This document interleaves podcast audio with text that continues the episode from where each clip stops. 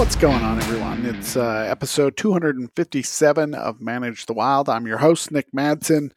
It's a late one. It's 10:30 at night. I haven't done a podcast yet, so we're sitting down to do one. Um, every Monday, my family sits down. We get together. I've got three, a wife and three kids, and we sit down and we talk about our week and the upcoming things that we're uh, going to be doing, just how our week in general went last week, and are there ways that we can improve? And then me or my wife picks a subject and something to talk about. This one's going to be a little bit unrelated to wildlife, but at the end we're going to switch and talk about some uh, wildlife related stuff. But I came across uh, a guy who I've been listening to for a while. His name's, I, and I don't even know if I'm saying it right, but it's um, Andrew Huberman, and it's the Huberman Labs.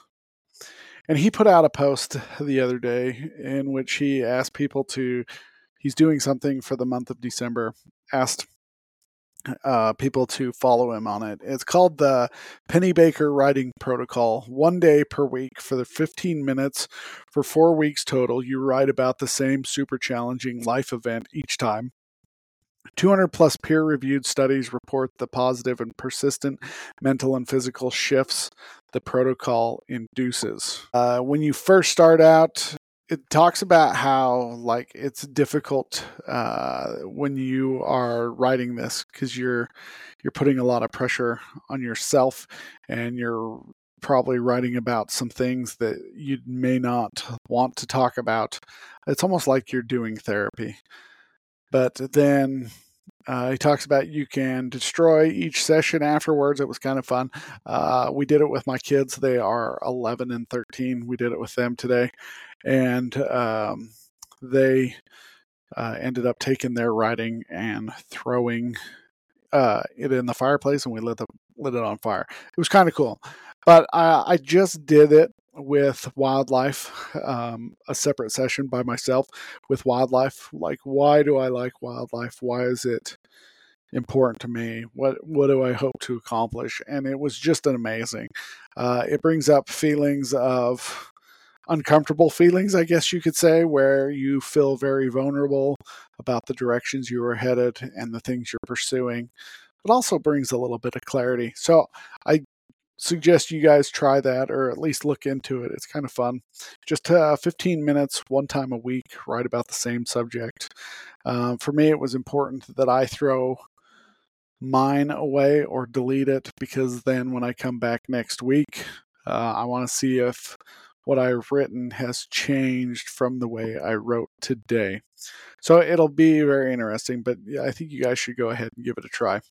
All right. Speaking of social media posts, uh, the other day on my social media account on Instagram and Facebook, I posted a, a picture of a sheep. Uh, I've been calling it a shelk. I saw this guy, this uh, you, uh, this female. I saw this female back in the fall. Uh, there was a group of elk that was out in the meadow, and I scared them, and they all took off running, and a little ewe followed them and now the ewe has shown up on the elk feed row that I'm feeding on. And it's kind of an odd thing and it's kind of funny to joke about, but there's a darker side to this situation that if it plays out could end poorly for a lot of species. Now, one sheep on a feed row is not going to outcompete elk for feed. That's obvious. What happens is animals in general, whether they're wildlife or domestic, carry diseases, and some things uh, are affecting them, and other things they have, but it doesn't affect them, but it will affect other species. So, domestic sheep have a whole host of diseases. Uh, there's some respiratory diseases out there that really affect bighorn sheep and there's a few others like uh, a couple of diseases that cause anemia. Uh, it'll lie dormant in domestic sheep themselves, but then it gets passed on to mule deer, elk, and bighorn sheep and causes death and problems there as well. So, elk are not as susceptible to the anemia and some of these respiratory uh, diseases and bugs and viruses that they have. But they can be carriers. And this is where the issue comes into play. So, one domestic sheep on a feed row is not going to outcompete elk for food. That's clear. It's just not going to happen. But what it is going to do is it's going to put them in direct contact with elk. And the elk can pick up the disease that the sheep is carrying. And then these elk, even though they're not necessarily susceptible, they may get the bug or the virus or the disease, and it may affect them for a small period of time. What they can do is they migrate all different directions across the state. And what they can do is they can come in contact through their process of migration with bighorn sheep or some other wildlife animal that is susceptible. So, this is the challenge that, and it goes vice versa, because this is a challenge that ag people have with wildlife, and this is the challenge that wildlife have with ag. So, brucellosis wasn't in the elk population until dairy cows were brought to Jackson Hole or Yellowstone and they had brucellosis. Then they came in contact with elk. Now the elk has pop has brucellosis, but the cattle don't, and they're actively vaccinating cattle.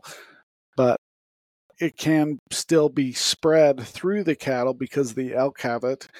And so this is the challenge that uh, the ag guys have with wildlife. This is also the challenge that wildlife have with ag. So when you are starting a bighorn population, starting a population somewhere, you are looking at how many sheep allotments are there, and you are doing your best to keep that population of sheep from the domestic allotment of sheep when they are out on Forest Service.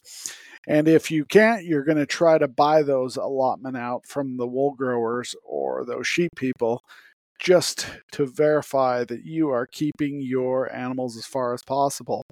You're also going to be collaring some rams because often the rams are the ones that are doing the wander- wandering.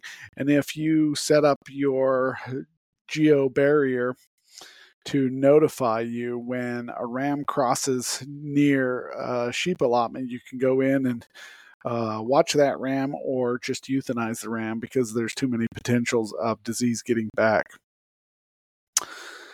That becomes a bigger challenge when you have sheep that are passing on diseases and viruses and things that can lay dormant in animals uh, as they are migrating to different areas than just because you have a barrier between domestic sheep and wild sheep. Now, these elk and mule deer are passing through these areas and they can go in and infect animals. And so it's just a big challenge. So when you see uh, um, sheep on a feed row or you see elk getting in with cattle and you're like wait a minute that's not normal there was a picture a few years ago of a big feedlot cattle operation that had uh, an elk calf in it and people were joking about how it identifies but the challenge is uh, disease can be spread both ways and there's really not a whole lot you can do you just hope it doesn't come near you so that's all I got for you guys today. Hope you have a great day. Stay wild.